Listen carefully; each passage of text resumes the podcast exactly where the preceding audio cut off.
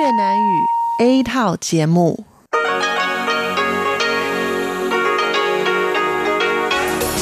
Đây là Đài Phát thanh Quốc tế Đài Loan RTI.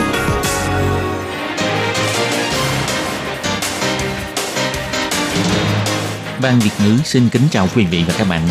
Đây là chương trình Việt ngữ Đài Phát thanh RTI được truyền đi từ Đài Loan.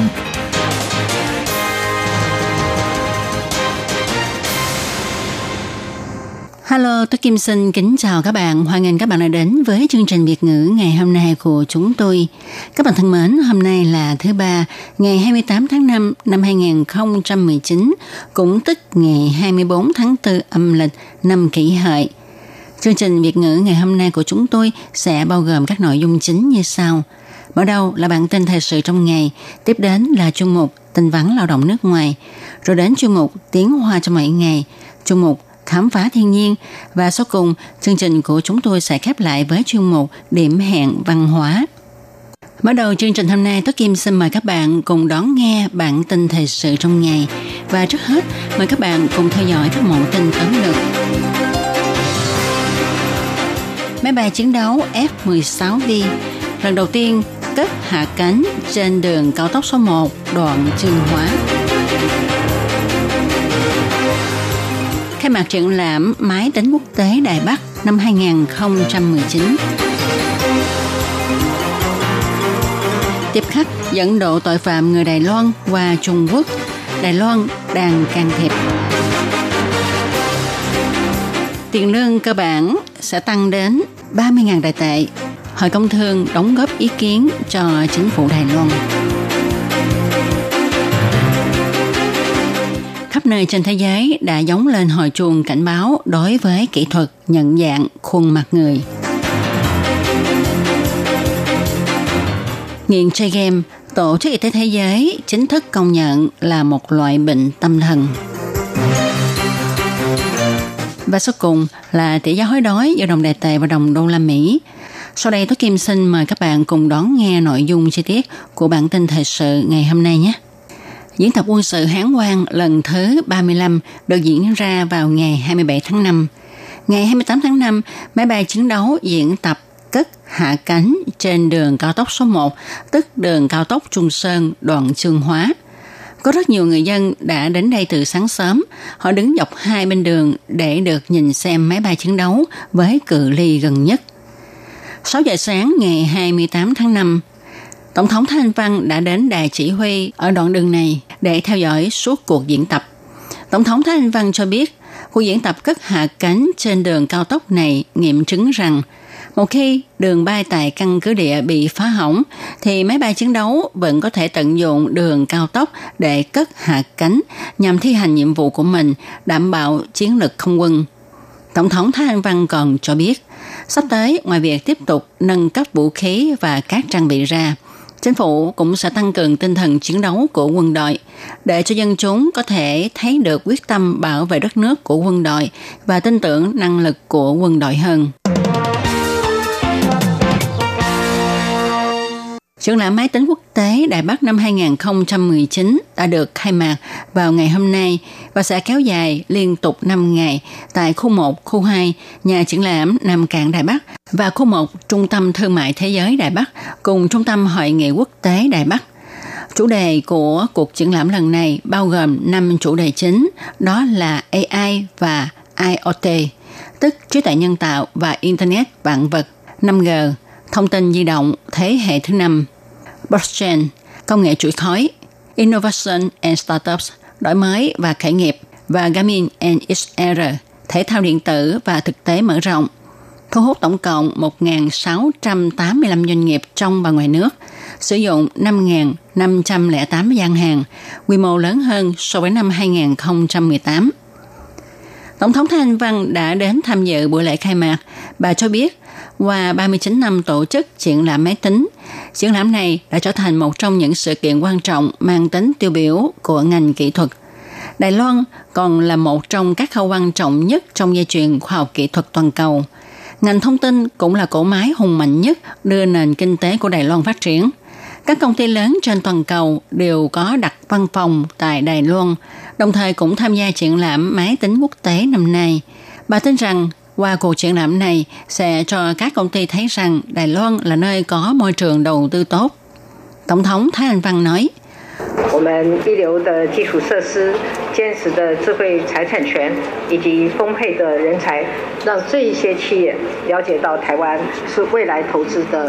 Chúng tôi có phương tiện cơ bản hạng nhất. Chúng tôi kiên trì bảo vệ quyền tài sản trí tuệ và có nhiều nhân tài. Với những điều kiện ưu việt này thì các công ty, doanh nghiệp sẽ cảm nhận được sắp tới đến Đài Loan đầu tư là một lựa chọn sáng suốt và tốt nhất. Tổng thống Thái Anh Văn nhấn mạnh, chính phủ Đài Loan sẽ tiếp tục thúc đẩy các phương án phát triển kinh tế đến các nước châu Á, xúc tiến phát triển kỹ thuật số trong tương lai. Giới truyền thông tiệp khắc đưa tin, năm ngoái cảnh sát tiệp khắc đã bắt 8 tội phạm lường gạt quốc tịch Đài Loan. Chính phủ Trung Quốc yêu cầu dẫn độ sang Trung Quốc.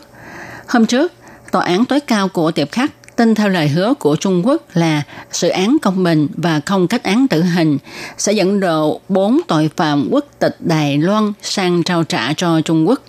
Bộ Ngoại giao Đài Loan cho biết, Văn phòng đại diện Đài Loan tại Tiệp Khắc đã nắm bắt tình hình và cũng như các trường hợp tương tự trước kia, chính phủ Đài Loan sẽ toàn lực bảo vệ lợi ích của người dân. Ông Lý Hiến Trương, phát ngôn viên Bộ Ngoại giao Đài Loan nói, 那也都跟捷克相关单位在密切联系啊，确认，希望我们能够争取这些国人回到台湾来啊。 đã liên hệ chặt chẽ với các đơn vị hữu quan của tiệp khắc, xác nhận vấn đề, hy vọng có thể tranh thủ để những tội phạm này có thể về Đài Loan. Được biết, cho dù có ký kết hiệp định về dẫn độ, thì những tội phạm người Đài Loan ở hải ngoại cũng không nhất định bị dẫn độ sang Trung Quốc. Trước kia cũng có trường hợp Đài Loan thành công giành lại tội phạm. Tổng thống Thanh Văn từng nói tiền lương cơ bản tăng đến 30.000 đại tệ là mong ước của bà. Ngày 27 tháng 5, Bộ trưởng Hứa Minh Xuân, Bộ Lao động cũng nhắc lại vấn đề này tại Viện Lập pháp. Hy vọng Tổng thống Thái Anh Văn có thể đạt đến mục tiêu này vào nhiệm kỳ Tổng thống tiếp theo. Với con số tiền lương cơ bản như vậy, đoàn thể công thương Đài Loan có cách nhìn nhận khác nhau. Ngày 28 tháng 5, Chủ tịch Hội Công Thương Đài Loan, ông Lâm Bá Phong cho biết, có tăng tiền lương cơ bản hay không thì nên để cho Ủy ban thẩm xét mức lương cơ bản xử lý. Không phải là Bộ trưởng Bộ Lao động hay là Tổng thống nói là được, không nên hô khẩu hiệu. Hiện nay phí bảo hiểm lao động cứ mỗi 2 năm tăng một lần, phí bảo hiểm tai nạn lao động cũng tăng. Tiền lương cơ bản mà tăng đến 30.000 đại tệ thì sẽ khiến cho doanh nghiệp không thể kham nổi. Ông Lâm Bá Phong cho biết thêm, chính phủ nên xây dựng một môi trường tốt, làm tốt kinh tế. Có như vậy thì không những tiền lương cơ bản mà công nhân cũng tự nhiên được tăng lương. Đồng thời, ông cũng kiến nghị tiền lương của lao động bản địa và lao động nước ngoài nên tách riêng ra. Và nếu như tiền lương cơ bản tăng đến 30.000 thì chính phủ nên gánh bớt phí bảo hiểm lao động, chăm sóc nhiều hơn cho người lao động vì thuế mà chính phủ thu sẽ tăng lên khi tiền lương cơ bản tăng.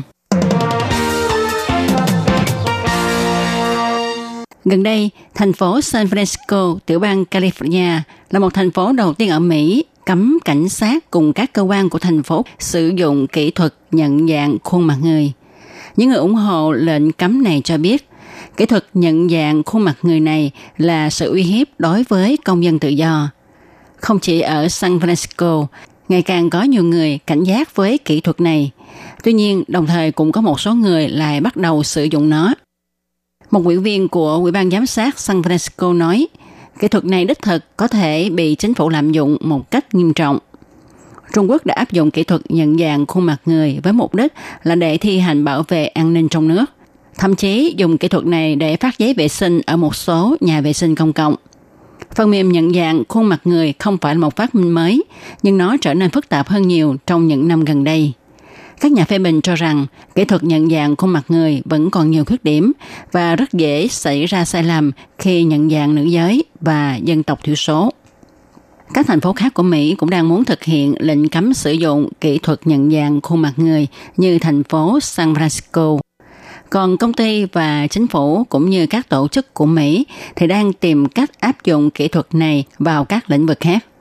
Hiện nay có một điều không rõ ràng nhất, đó là kỹ thuật này phát triển nhanh chóng như vậy thì có cách quản lý giám sát nào để giám sát hay không? Mắt nhìn vào màn hình không rời, cuộc chiến đang diễn ra kịch liệt. Lâu lâu chơi game thì được, chứ chơi đến nghiền thì sinh bệnh đó. Tổ chức Y tế Thế giới mới đây nhất đã xếp nghiện game vào nhóm bệnh tâm thần dựa trên các bằng chứng khoa học. Và khi ta chơi game tiếp xúc với sản phẩm ba xe lâu thì còn gây hại cho mắt, thậm chí có nguy cơ mù mắt. Bác sĩ Thái Cảnh Diệu cho biết, tỷ lệ ánh sáng xanh quá nhiều dễ gây tổn thương võng mạc. Nếu người bị cận thị nặng thì họ sẽ mắc chứng đục thủy tinh thể, tăng nhãn áp và các bệnh về võng mạc khác cao gấp 10 lần người bình thường. Bác sĩ kiến nghị người lớn sử dụng sản phẩm 3C cứ mỗi 30 phút thì nên cho mắt nghỉ 5 đến 10 phút. Tổ chức Y tế Thế giới thì kiến nghị cha mẹ không nên cho trẻ dưới 2 tuổi xem màn hình. Ủy viên giám sát Giang Kỳ Văn nói, đây là vấn đề an ninh quốc gia. Chính phủ đã ra sức cải thiện, các doanh nghiệp cũng nên có hành động bù đắp cho xã hội. Cần thị là một nghị đề quan trọng của các nước. Trên thế giới đã có nhiều nước đưa ra các quy định sử dụng điện thoại cho trẻ em. Nước Pháp, Trung Quốc đã ra lệnh quản lý. Làm sao để bảo vệ thị lực hiện là vấn đề của mọi người chúng ta.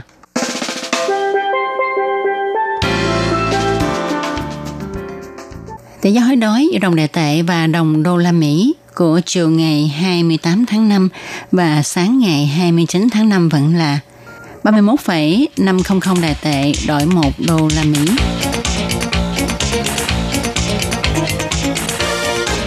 Các bạn thân mến, các bạn vừa đón nghe bản tin thời sự ngày hôm nay do Tố Kim biên soạn thực hiện. Bản tin hôm nay sẽ được tạm dừng ở đây. Tố Kim xin chân thành cảm ơn sự chú ý theo dõi của các bạn. Và sau đây, Tố Kim xin mời các bạn cùng đón nghe phần thông báo.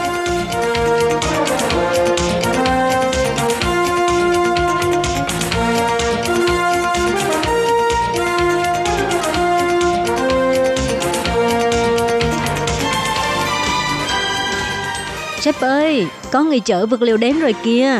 Vậy thì kêu một vài công nhân tới giúp để bưng vật liệu xuống. Mấy người lao động nước ngoài này trông rất là siêng năng anh nhỉ? Ừ, họ làm việc chăm chỉ lắm. Thưa ông chủ, có nhân viên tư vấn lao động nước ngoài của chính quyền thành phố Tân Bắc đến thăm ạ. À.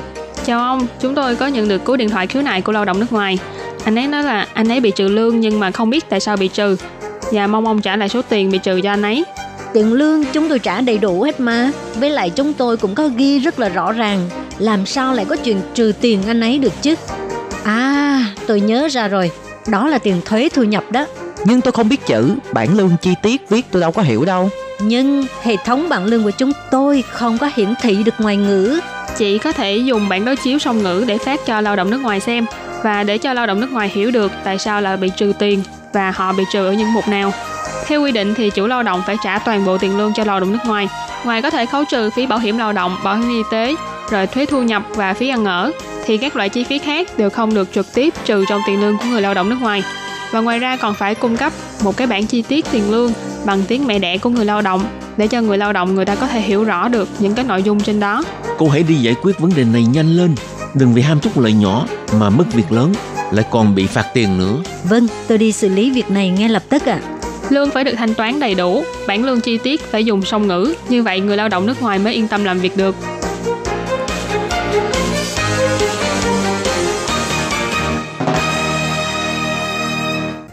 Để đảm bảo quyền và ích lợi cho lao động nước ngoài làm việc tại Đài Loan, Bộ Lao động Đài Loan đã thiết lập một đường dây nóng 1955 bảo vệ và tư vấn miễn phí cho lao động nước ngoài trong 24 tiếng đồng hồ. Đường dây này cung cấp phục vụ quan tâm cho lao động nước ngoài xin tư vấn, khiếu nại, chủ thuê hoặc lao động nước ngoài nếu có nhu cầu tư vấn đều có thể thông qua đường dây nóng 1955 để xin hỗ trợ. Ngoài ra để tuyên truyền về đường dây nóng 1955, Sở Phát triển Nhân lực Lao động thuộc Bộ Lao động có in tờ gấp bằng song ngữ là tiếng Trung và bốn thứ tiếng nước ngoài.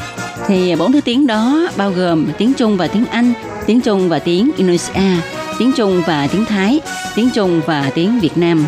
Lao động nước ngoài chủ thuê và người dân có thể xin tờ gấp để tìm hiểu. Các bạn lao động nước ngoài xin tư vấn khiếu nại khi có nhu cầu, hãy sử dụng đường dây nóng 1955 để xin hỗ trợ. Sở Phát triển Nhân lực Lao động quan tâm bạn.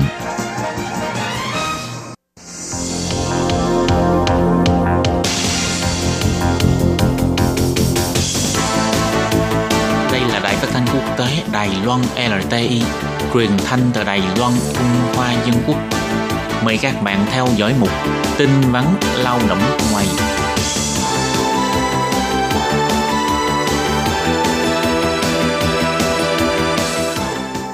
Khi Nhi xin chào các bạn. Thúy Anh xin kính chào quý vị và các bạn. Chào mừng các bạn đến với chuyên mục tin vắn lao động của tuần này. Phần tin vắn của tuần này, Khi Nhi với Thúy Anh sẽ mang đến cho các bạn hai tin.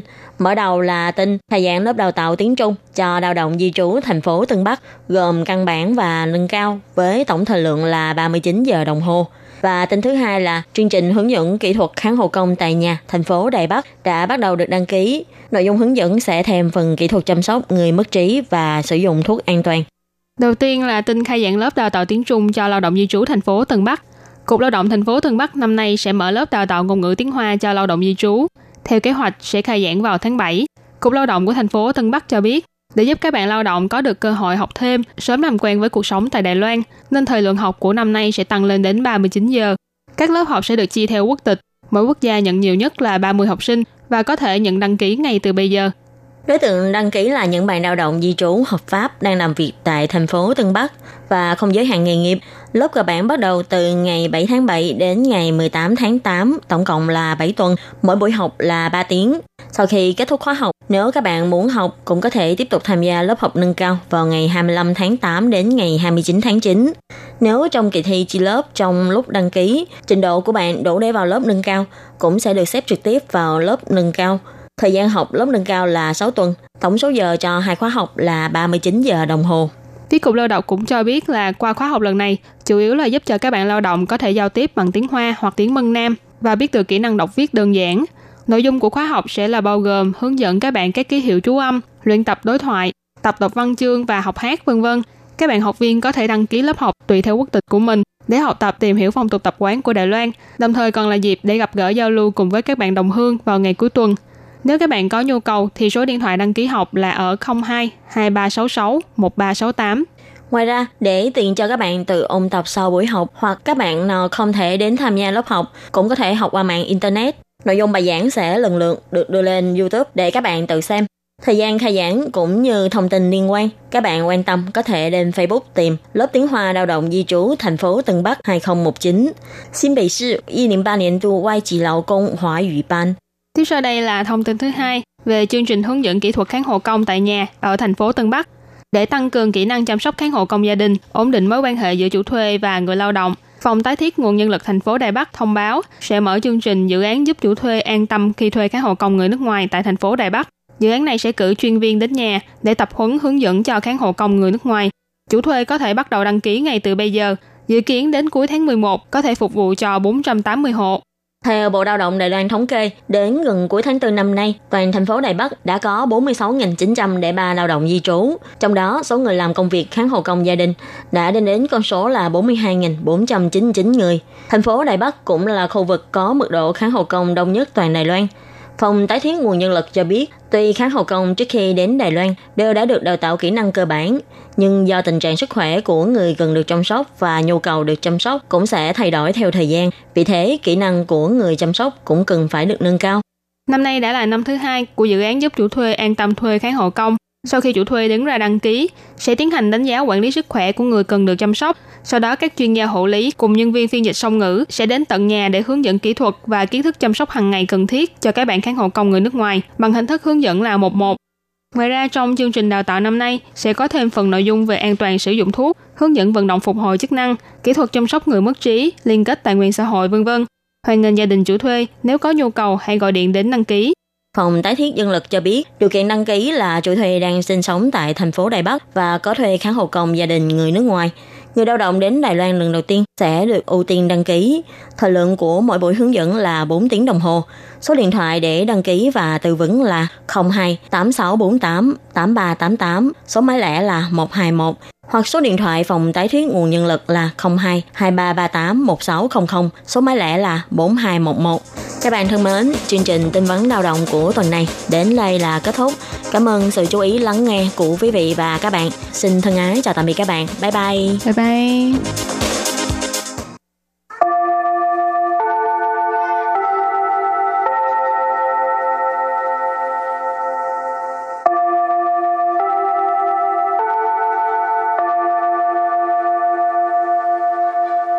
Xin mời quý vị và các bạn đến với chuyên mục Tiếng Hoa cho mỗi ngày do Lệ Phương và Thúy Anh cùng thực hiện.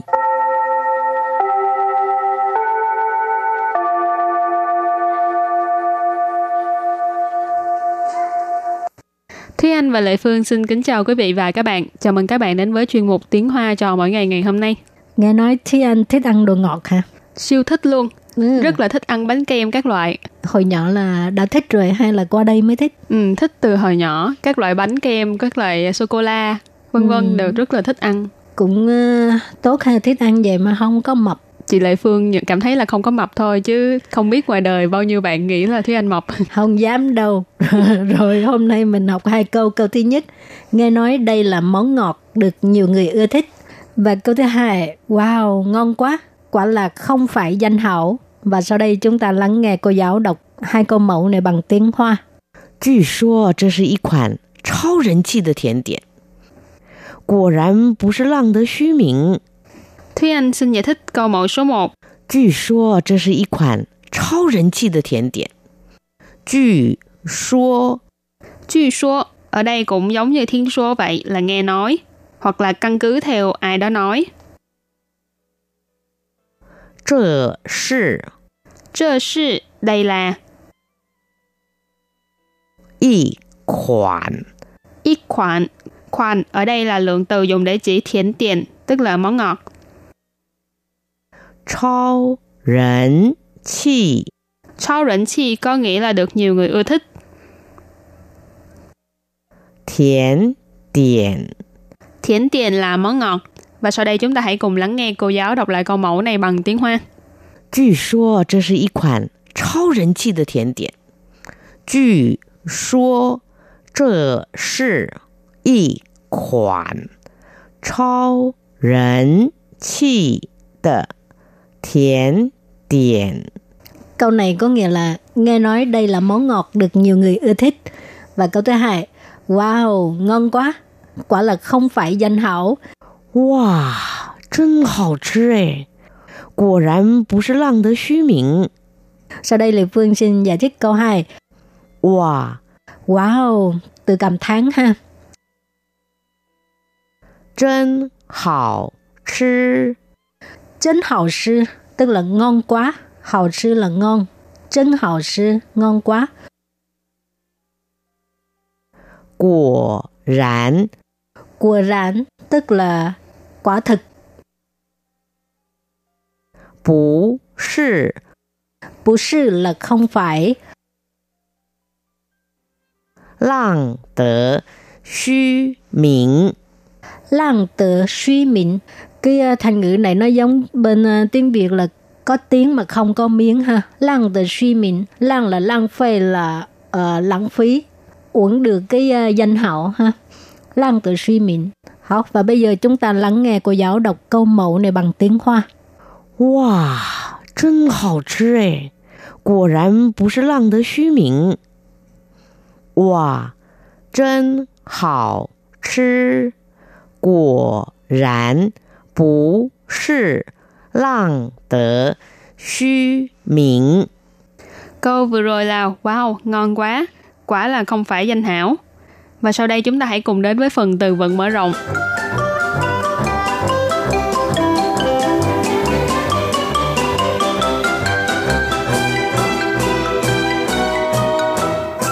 Mô mô ú quẩn Mô mô ú quẩn Mô mô ú quẩn Nghĩa là không ai biết đến. Cao bình. Cao bình. Cao bình một danh từ gọi chung các loại bánh. 西式点心，西式点心， Xi sư tiền xin, nghĩa là bánh ngọt kiểu Tây. Rồi bây giờ mình đặt câu cho các từ vựng mở rộng.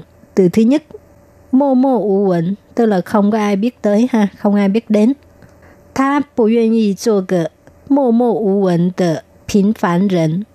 他不愿意 做个默默无闻的平凡人。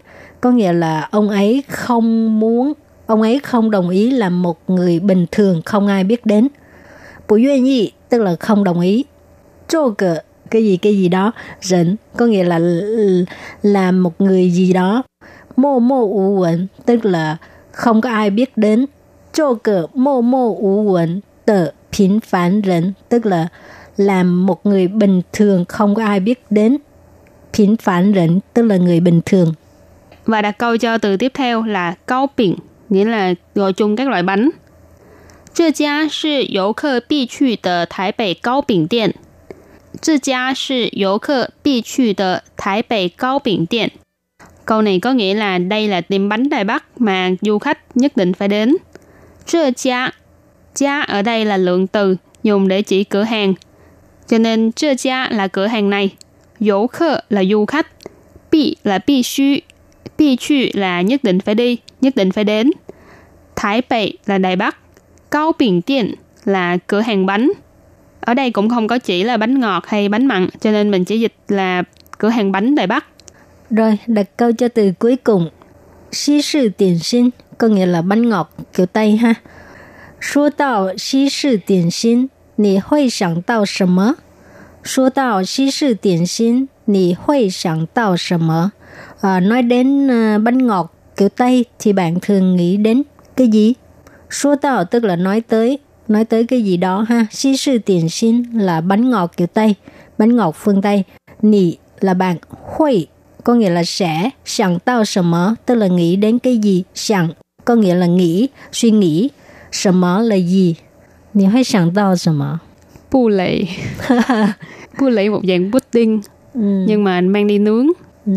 Nghe thấy anh nói bu lệ, tự nhiên nhớ cái kem flan của Việt Nam quá. Ừ, bánh flan. Ừ. Rồi, uh, trước khi chấm dứt bài học hôm nay, xin mời các bạn ôn tập lại hai câu mẫu.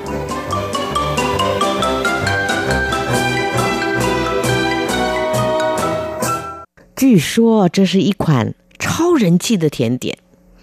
据说，据说 ở đây cũng giống như thiên số vậy là nghe nói hoặc là căn cứ theo ai đó nói.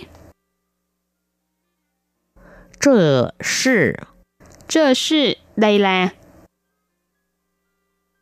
一款 一款 khoản ở đây là lượng từ dùng để chỉ thiện tiền, tức là món ngọt. 超人气 超人气có nghĩa là được nhiều người ưa thích. 甜点 Thiển tiền là món ngọt. Và sau đây chúng ta hãy cùng lắng nghe cô giáo đọc lại câu mẫu này bằng tiếng Hoa. 据说这是一款超人气的甜点。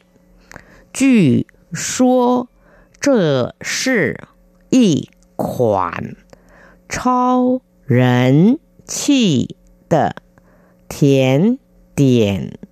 Câu này có nghĩa là nghe nói đây là món ngọt được nhiều người ưa thích. Và câu thứ hai, wow, ngon quá. Quả là không phải danh hảo. 哇，真好吃哎！果然不是浪得虚名。哇， Wow, từ cảm thán ha. 真好吃！ 真hào sư, tức là ngon quá. 果然 Quả rán, tức là quả thực. 不是 Bù sư là không phải. 浪得虚名。 Làng tự suy mịn, uống được cái uh, danh hảo ha.好, và bây giờ chúng ta lắng nghe cô giáo đọc câu mẫu này bằng tiếng Hoa. 哇，真好吃哎！ 果然不是浪得虚名。哇，真好吃！果然不是浪得虚名。 Câu vừa rồi là wow, ngon quá. Quả là không phải danh hảo. Và vừa rồi cũng đã khép lại chuyên mục tiếng Hoa cho mỗi ngày ngày hôm nay. Cảm ơn các bạn đã chú ý theo dõi. Hẹn gặp lại các bạn trong bài học tới nha. Bye bye. Bye bye.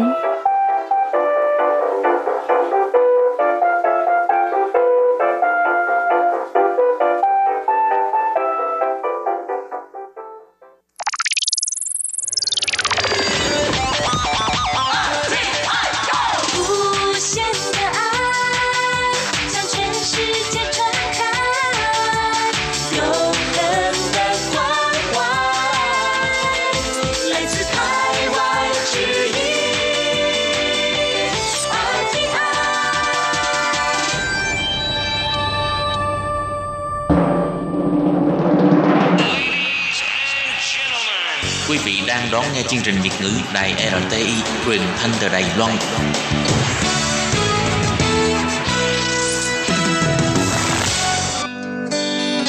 Chào mừng các bạn đến với chuyên mục Khám phá thiên nhiên. Chương trình này sẽ dẫn các bạn tìm về với thiên nhiên, thực hiện chuyến ngao du sơn thủy, hoạt động dã ngoại, vui chơi ngoài trời.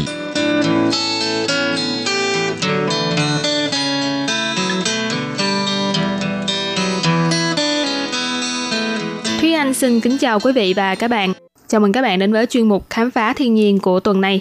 Trong chuyên mục tuần trước, Thúy Anh đã cùng các bạn đi dọc theo quốc lộ 11 của Đài Loan, khám phá những phong cảnh thiên nhiên xinh đẹp của huyện Đài Đông, gồm công viên rừng Đài Đông, khu phong cảnh Tiểu Giả Liễu và trạm dừng chân Caravan. Trong chuyên mục tuần này, chúng ta hãy cùng tiếp tục hành trình khám phá trên quốc lộ 11 và tìm hiểu xem đường bờ biển Đài Đông còn có những cảnh quan nào nhé.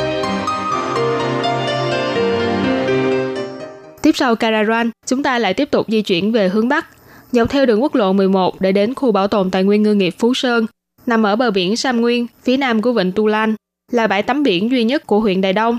Trước đây nơi này còn được gọi là bãi tắm biển Sam Nguyên. Khu bảo tồn chủ yếu được chia làm hai khu vực, phía nam là bãi cát, phía bắc là những rạn san hô ở vùng dân Triều. Khu vực biển Phú Sơn trước đây có nguồn tài nguyên biển phong phú, nhưng do đánh bắt quá độ trong nhiều năm, khiến cho hệ sinh thái biển nơi đây gần như bị phá hủy hoàn toàn không chỉ ảnh hưởng đến kế sinh nhai của những người dân bản địa, đồng thời cũng làm giảm đi tiềm năng du lịch và giải trí của khu vực này. Từ sau khi chính phủ nghiêm cấm đánh bắt vào năm 2005, khu vực này đã trở lại diện mạo của khung cảnh biển xinh đẹp với hệ sinh thái vùng gian triều phong phú đa dạng. Bất kể là số lượng loài cá hay rạn san hô đều được bảo tồn rất hoàn chỉnh. Từ sau khi khu bảo tồn tài nguyên ngư nghiệp Phú Sơn được thành lập, ngoài trở thành địa điểm du ngoạn của du khách bản địa, đồng thời cũng đã thu hút đông đảo du khách của những nước như Nhật Bản, Canada, Hàn Quốc, Trung Quốc vân vân đến đây để tham quan. Với sự phục hồi của hệ sinh thái biển, người dân nơi đây cũng có thêm nhiều cơ hội kinh tế khi phát triển ngành du lịch với những hoạt động như đảm nhiệm công việc hướng dẫn viên cho du khách và giới thiệu về những nét đẹp sinh thái hay hướng dẫn viên lặn ống thở vân vân. Ngoài ra, người dân bản địa còn tổ chức những hoạt động nhằm bảo vệ tài nguyên bờ biển với chủ đề là phát triển bền vững, như là trò chơi tìm báu vật dành cho gia đình có con nhỏ, nhặt rác bờ biển, lớp học về sinh thái hải dương vân vân. Vì là vùng Giang Triều nên ở đây cũng có rất nhiều rạn san hô và trong những rạn san hô hay trên bãi cát ấy đã nuôi dưỡng nhiều loài sinh vật như cá đối, cá chẽm, sứa, tôm tích, cua đá anh bô, cua nâu, hải quỳ, nhím biển, ốc sờ cừ, sò biển vân vân. Bãi biển Sam Nguyên cách thành phố Đài Đông khoảng 12 km, nằm ở phía nam của vịnh Tu Lan hình vòng cung xinh đẹp. Bãi tắm trải dài suốt hơn 1 km với bãi cát trắng mịn bằng phẳng, nước biển thì trong xanh có thể trông thấy đáy. Khi đến với bãi biển Sam Nguyên, các bạn có thể thỏa thích nghịch nước, ngắm nhìn mặt nước trong xanh, nghe tiếng rì rào thanh bình của sóng biển, rồi đi dọc bãi cát thơ mộng để đến khu bảo tồn ở cách đó không xa. Và khi đã thấm mệt, bạn cũng có thể nghỉ chân ngay tại những cửa hàng gần đó, vừa nhâm nhi một tách cà phê, vừa chiêm ngưỡng vẻ đẹp hùng vĩ của Thái Bình Dương. Nhưng điều cần lưu ý là khi đến khám phá địa điểm này, các bạn cần phải có ý thức giữ gìn và bảo vệ môi trường, không vứt rác bừa bãi, không phá hoại các rạn san hô hay có những hành vi như ném đá, bắt cá vân vân. Ngoài ra nếu như có dẫn theo con nhỏ, cũng nên hướng dẫn và chú ý đảm bảo an toàn cho các bé khi vui chơi tại đây. Địa điểm tiếp theo trên lộ trình của chúng ta, đó là kỳ quan nước chảy ngược. Kỳ quan nước chảy ngược nằm ở km thứ 152 của quốc lộ 11. Nơi đây vốn là một mương tưới nước phục vụ cho nông nghiệp. Do sự chênh lệch của địa hình nên tạo ra ảo giác như là dòng nước chảy ngược lên trên. Vì thế đã thu hút không ít khách du lịch đến đây tham quan. Người dân địa phương còn đặt một bia đá viết chữ kỳ quan ngay bên cạnh mương nước này. Sở dĩ có kỳ quan này là do con đường bên cạnh mương tưới nước là một dốc đi xuống. Thế nhưng bản thân con mương này lại không phải là dốc xuống mà lại là một con dốc đi lên với độ dốc rất nhỏ. Cho nên khi đứng ở chỗ thấp nhìn lên sẽ trông giống như nước trong con mương này đang chảy ngược lên trên so với dốc đi xuống. khiến cho những ai đã từng đến đây tham quan đều phải trầm trồ vì không tin vào mắt mình. Để thuận tiện cho du khách tham quan, Phòng Quản lý Phong cảnh Quốc gia bờ biển miền Đông ngoài quy hoạch lại khu vực xung quanh mương nước này, còn cho đặt nhà vệ sinh và cửa hàng văn hóa dân tộc thiểu số. Du khách sau khi tham quan kỳ quan có thể đến cửa hàng này để nghi chân, ăn uống và mua quà lưu niệm.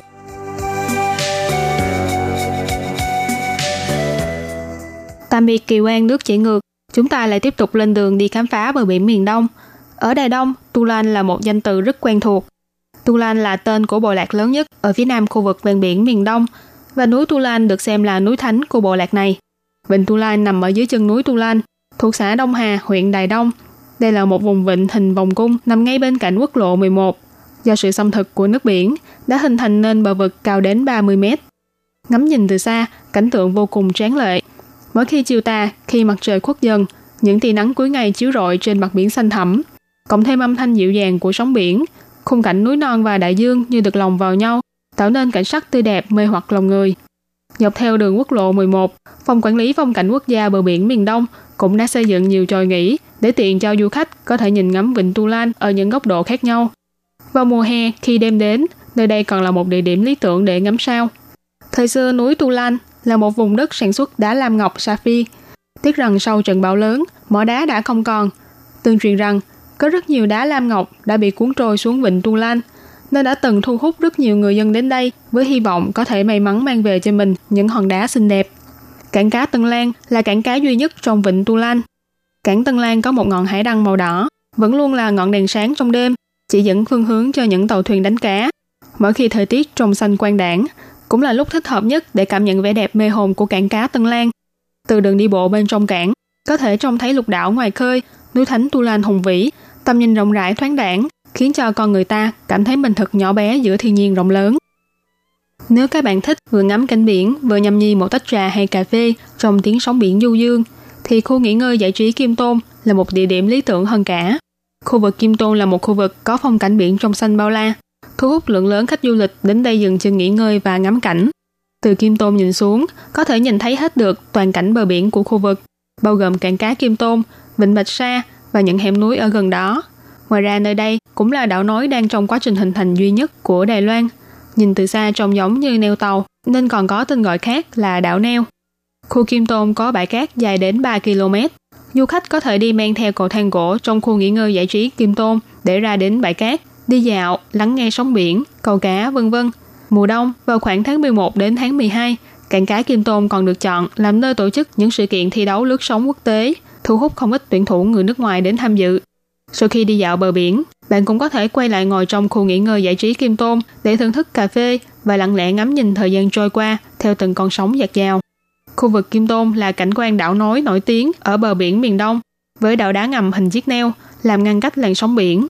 Đảo nối Kim Tôn là một đảo ngoài khơi song song với bờ biển. Các biển theo những con sóng xô bờ dần dần bồi tụ nên một đê cát dài. Khi thủy triều rút xuống, đảo nhỏ ngoài biển sẽ nối liền với lục địa để trở thành đảo nối vô cùng rõ rệt. Đê cát ra đến đảo nối dài 100 m, rộng khoảng 20 đến 50 m. Đoạn gần bờ thì rộng, đoạn gần biển thì hẹp. Khi thủy triều lên, đê cát này sẽ bị chìm dưới mặt nước, ngăn cách đảo ngoài khơi với đất liền. Cảng cá Kim Tôn là một cảng cá xây dựng vào năm 1984, ước tính có thể neo đậu 40 tàu đánh cá và cũng là điểm dừng chân và nghỉ ngơi cho những ngư dân trong khu vực sau những giờ lao động ngoài khơi vất vả.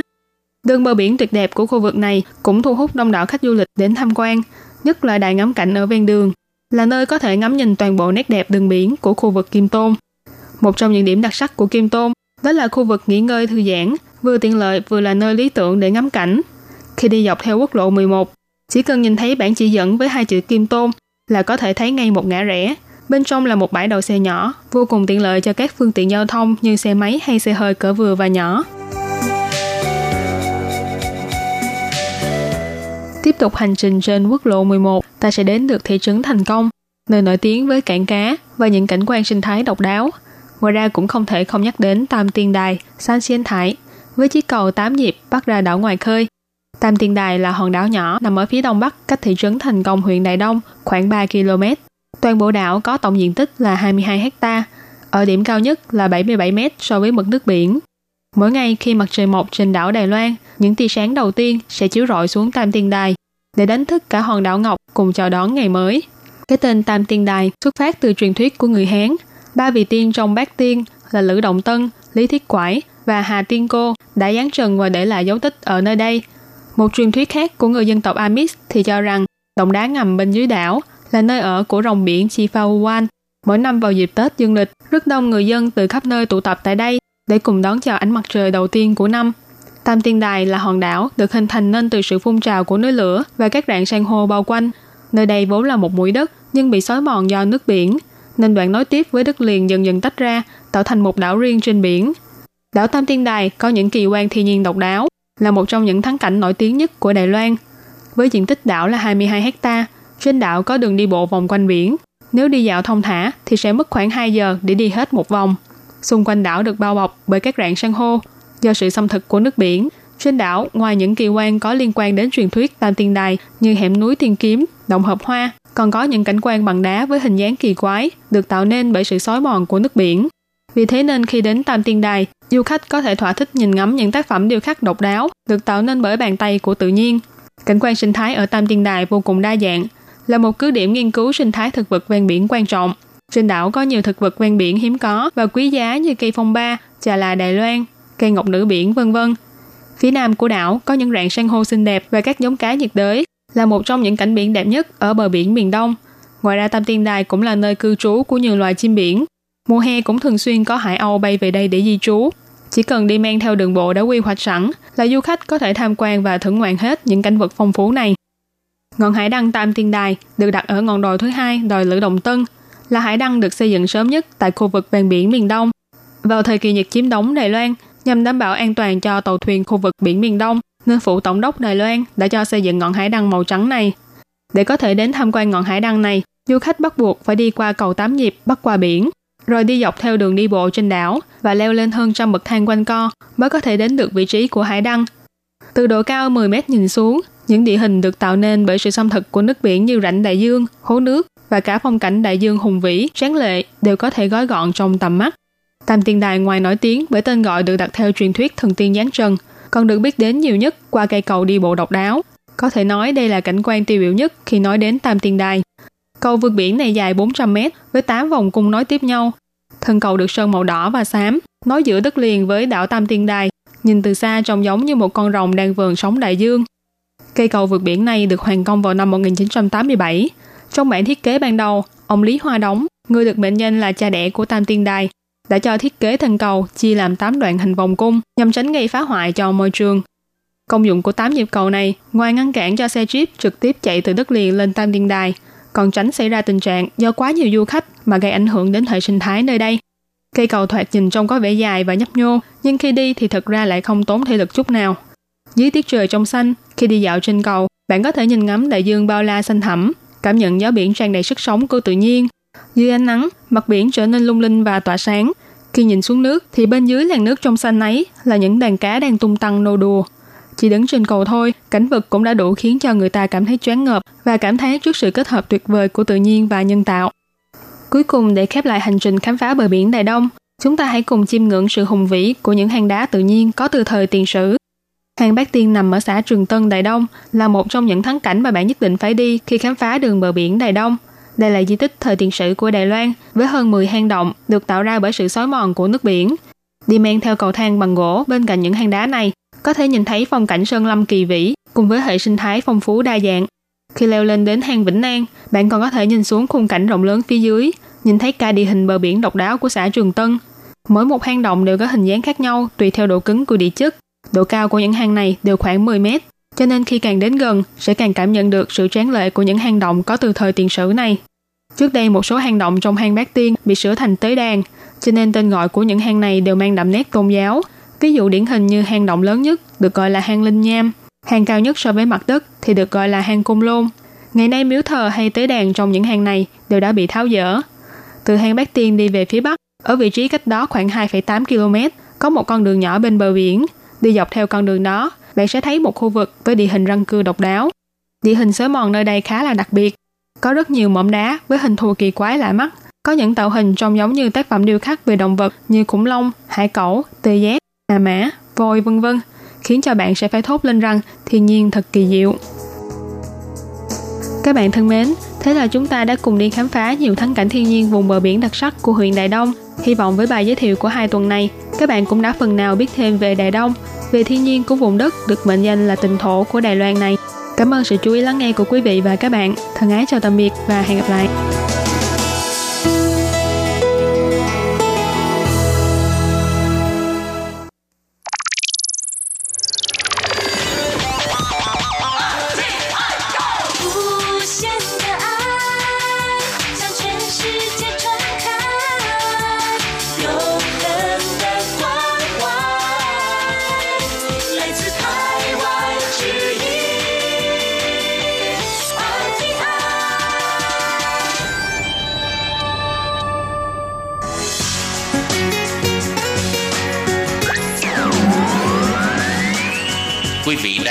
Chương trình Việt ngữ Đài RTI truyền thanh từ Đài Loan.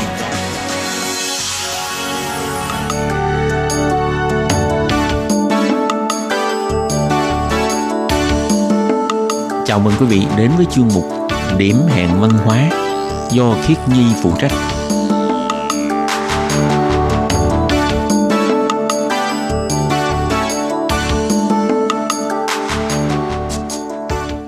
Khi Nhi xin chào các bạn, chào mừng các bạn đến với chương trình điểm hẹn văn hóa của tuần này. Không biết các bạn còn nhớ không, tuần trước khi giới thiệu về món ăn củ trư thập lục dương, thì lúc đó Khi Nhi có giới thiệu là món ăn đó được viết trong cuốn sách của bà đầu bếp Huỳnh Uyển Linh. Và hôm nay Khi Nhi muốn giới thiệu với các bạn nhiều hơn về đầu bếp Huỳnh Uyển Linh và những món ăn cổ truyền do bà giới thiệu. Và hôm nay Khi Nhi sẽ giới thiệu với các bạn về những món ăn ngọt gia truyền của đầu bếp Huỳnh Uyển Linh. Sau đây xin mời các bạn cùng đón nghe chuyên mục điểm hẹn văn hóa nhé.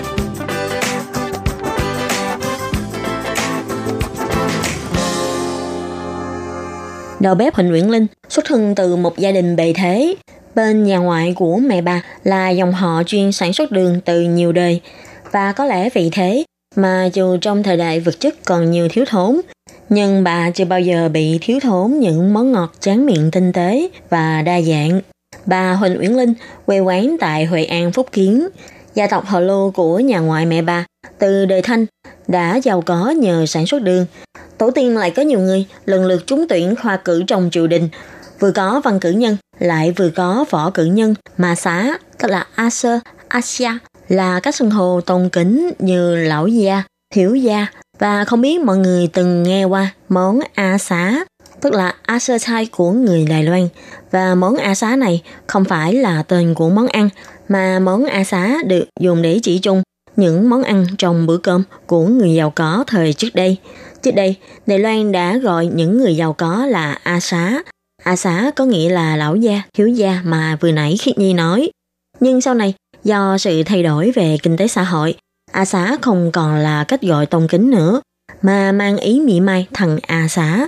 Mỉa mai những thằng con phá gia chi tử, chỉ biết ăn chơi hưởng thụ, hay những thiếu gia không biết thông cảm cho người khác và chỉ biết bắt người ta phục tùng mình. Món A xá được chỉ là những món ăn chỉ dành cho người có tiền, lại có thời gian. Họ có thể bỏ nhiều thời gian hay tâm tư để chăm lo cho bữa ăn, nghiên cứu về những món ngon. Đó chính là món A xá. Vì người giàu A xá rất xem trọng việc ăn uống, nên trong nhà đều thường có đầu bếp riêng của mình. Và mỗi khi nhà đãi tiệc, đầu bếp sẽ hoàn toàn nấu những món theo sở thích và tính cách của chủ nhân, hoặc tân tiến hay chăm chút, hoặc rực rỡ hay xa hoa. Toàn bộ tuyệt kỹ tài nghệ nấu nướng cả đời của một đầu bếp đều được tập hợp trên bàn ăn. Đó chính là văn hóa ẩm thực của các hộ gia đình lớn. Thường thì các A xá đều không thích phô trương, thì cũng đúng thôi, người càng giàu càng không thể để cho người ta biết mình giàu mà, phải không các bạn? Nên thường các A xá sẽ yêu cầu đầu bếp của mình không được tùy tiện khoe khoang với người ngoài về những món ăn trên bàn ăn. Và vì thế, những món A xá chỉ tồn tại trên bàn ăn của giới quý tộc phú quý và càng trở nên thần bí đối với người dân thường. Và cũng có lẽ vì thế mà về sau có một số món ăn đã hoàn toàn bị thất truyền vì số người ném qua nó thật sự quá ít và khi những người đã từng ăn qua già và mất đi và cũng vì thế có nhiều món ăn đã không ai còn biết đến hương vị của nó cũng như về cách nấu của nó. Thường thì món A xá được làm từ nguyên vật liệu rất là đắt đỏ. Mọi món ăn đều rất kỳ công, người thường khó mà ăn nổi và cũng không có thời gian để mà làm nên chỉ là món ăn thích hợp cho những A xá có thời gian lại vừa có tiền, có thể không nề hà thời gian và công sức vì một miếng ăn. Đặc biệt là khi xã hội còn nghèo, những người giàu này vừa yêu cầu có thể ăn ngon lại vừa tinh tế đẹp mắt. Điều này đã khiến rất nhiều người khác phải ngưỡng mộ, nên những món ăn hy hữu này được gọi là món A xá. Như đầu bếp Huỳnh Nguyễn Linh vừa được giới thiệu, thì bà có mẹ là người của gia tộc Hờ Lô, hàng trăm năm nay đều sống cuộc sống sung túc. Cha của bà là một doanh nhân Hoa Kiều giàu có tại Philippines. Trước năm 8 tuổi, bà đã từng sống ở Philippines, Indonesia, Nhật Bản. Từ nhỏ, bà đã được trải nghiệm nhiều món ngon khác nhau. Từ năm 9 tuổi, bà trở về Đài Loan định cư, lớn lên trong tình yêu thương của gia đình, nên bà đã lớn lên cùng rất nhiều món ngon vật lạ lúc bấy giờ. Nên hơn ai hết, bà rất hiểu rõ về các món ăn A xá. Ngày nay, khi bà Huỳnh Uyển Linh đã trở thành một đầu bếp hay giáo viên dạy nấu ăn nổi tiếng, bà luôn thích đi tìm lại những hương vị xưa, những hương vị có thể đã bị thất truyền và cố gắng khôi phục lại. Qua các món ăn của mình, bà như cùng chúng ta mở cánh cửa thời gian để trở về quá khứ, tìm hiểu về những món điểm tâm của các thế gia năm xưa đặc biệt là những món ngọt liên quan đến tuổi thơ của bà sâu đậm nhất.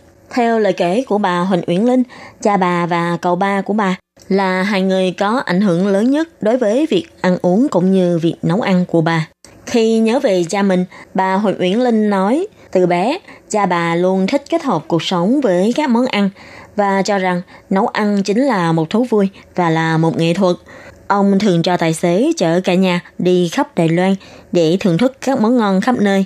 Và sau khi ăn, ông sẽ bắt đầu ngâm cứu cách nấu. Thậm chí có lần, ông còn tự làm mứt dâu tầm để tặng cho bà con trong gia tộc. Trải qua hơn nửa thế kỷ, khi nhớ lại câu chuyện này, mọi người nói đến giờ vẫn không biết phải ăn cái món mứt của ông như thế nào mới gọi là đúng. Có người ăn chung với rau trắng, có người lại ăn với bánh bao không. Nhưng điều quan trọng nhất đó là khi ôn lại những kỷ niệm này, cứ như có cơn nhớ thoảng mang nụ cười về trên khuôn mặt của các thành viên trong gia đình. Cho nên món ăn, ngoài vị ngon của thực phẩm ra, đó còn là ký ức, còn là nụ cười. Nên sau khi lớn lên, bà Huỳnh Uyển Linh cũng thường nhớ về cuộc sống ngày thơ ấu với biết bao món ngon vực lạ và bà luôn tiếc là không còn ném lại được các hương vị ngày xưa nữa. Nên từ đó, bà mới bắt đầu đến ngập những đầu bếp khắp nơi và bà đã từng ngập hơn hai mươi mấy vị tổng đầu bếp hay đầu bếp của các tiệm ăn có lịch sử đầu năm, ghi lại các món ăn và nguồn gốc của các món ăn cổ truyền tại Đài Loan và đi sâu vào nghiên cứu các món ăn đại tiệc cũng như thế giới ẩm thực văn hóa của A xã. Ngoài tìm tòi học hỏi ra, bà còn không ngừng đối chiếu với những ký ức tuổi thơ và bà đã tốn hơn 10 năm để viết thành cuốn tổng đầu bếp nấu tiệc. Cuốn sách này đã làm xoay chuyển cách nhìn của mọi người về món ăn Đài Loan. Vì trước đó, có rất nhiều người cho rằng Đài Loan không có món ăn riêng của mình, và nên ẩm thực Đài Loan cũng không có đặc sắc gì. Và bà cũng khiến mọi người phải ngạc nhiên về sự hiểu biết về các điển tích của từng món ăn và chi tiết cách nấu của từng món ăn cổ truyền. Và cũng vì cuốn sách này của bà, nó đã làm nguồn cảm hứng cho đạo diễn Trần Ngọc Huân. Ông đã cho quay bộ phim Tổng đầu bếp giới thiệu về văn hóa ẩm thực của các món ăn Đài Loan và cho mời bà Huỳnh Nguyễn Linh về làm chỉ đạo ẩm thực cho bộ phim này. Bộ phim này đã đạt được doanh thu hơn trăm triệu và cũng chính vì thế, một lần nữa lại gây được sự chú ý của người dân đối với văn hóa ẩm thực Đài Loan.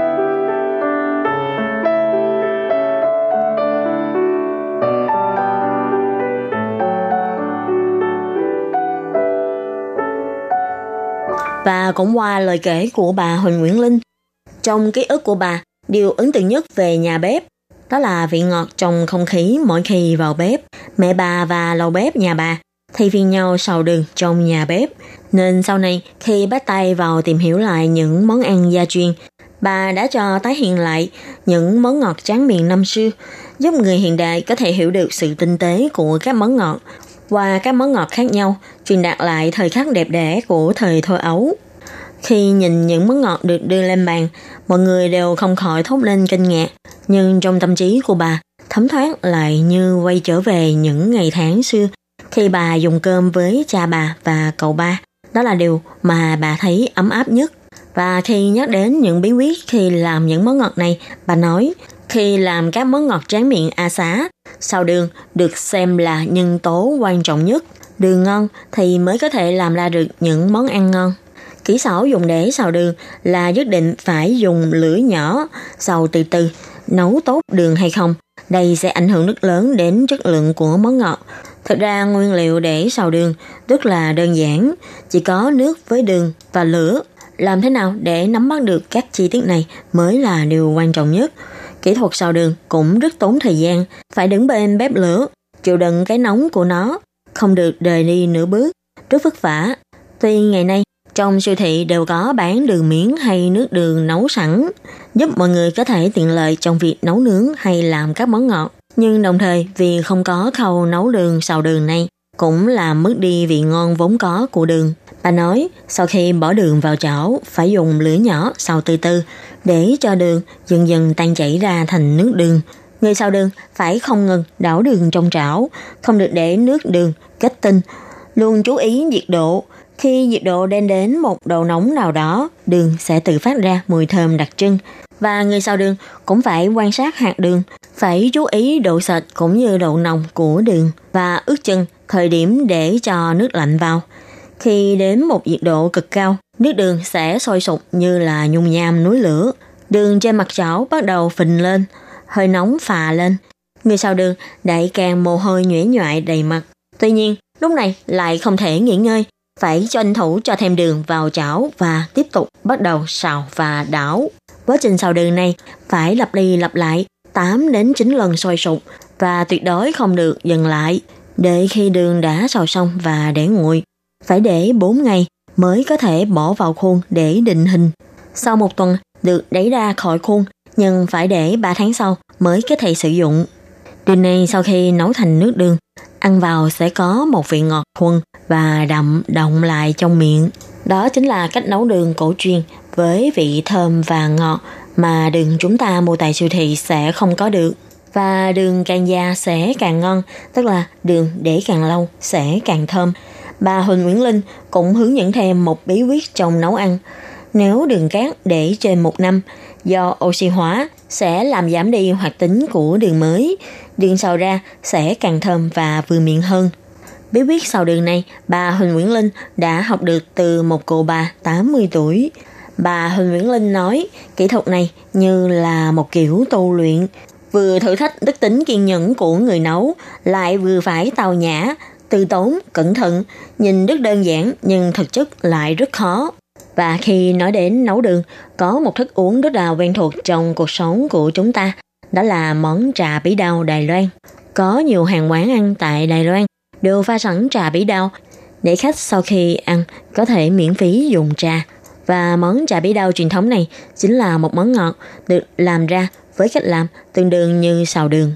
Đó là trong lúc xào đường, thay vì dùng nước, người ta sẽ dùng nước bí đao, tức đông qua lộ, tức là lộ bí đao, thay nước cho vào đường khi xào đường. Và đợi khi đường được xào xong và cho đông lại thành viên, lúc đó các bạn sẽ có viên trà bí đao. Khi nào cần uống lại đem viên trà bí đao ra pha với nước. Vì bí đao có tác dụng giải nhiệt nên người Đài Loan thường uống trà bí đao vào mùa hè để giải nhiệt. Và một món ăn khác nữa đó là món hoa nở phú quý. Đây được xem là một món ăn của hồi môn của bà nội bà Huỳnh Uyển Linh. Trước đây khi bà nội của bà Huỳnh Uyển Linh thường dùng nguyên liệu là yến sầu, đậu phộng mềm, táo đỏ, trứng và và nhãn nhục. Món ăn này được xem là món ăn dùng để bồi bổ sức khỏe vào mùa hè của những hộ gia đình giàu có, đồng thời cũng được xem là món ăn sáng cho mỗi ngày sau khi thức dậy. Và đến bây giờ, bà Huỳnh Uyển Linh đã thay thế nguyên liệu yến xào bằng nóng tuyết, không còn nấu với trứng nữa mà thay vào đó là cho đường bí đao. Vì nấm tuyết có tác dụng là làm thanh phổi và nhuận trang, nhãn nhục bổ khí huyết. Đậu phộng sau khi nấu mềm sẽ có dầu đậu phộng tốt cho sức khỏe, đồng thời lại có thể bổ sung năng lượng cho người dùng. Món chè này vừa có vị ngọt của đường được nấu từ trà bí đao, lại có vị nhãn nhục hơi chua, cộng thêm hình nấm tuyết rất đẹp mắt ở giữa. Nên mùa hè ăn vào thật sự có công dụng mát ruột mát gan và vừa đẹp mắt. Các bạn thân mến, vừa rồi là giới thiệu về đầu bếp Huỳnh Uyển Linh và các món ngọt gia truyền của nhà bà. Chuyên mục Điểm hẹn văn hóa của tuần này cũng đến đây xin tạm dừng.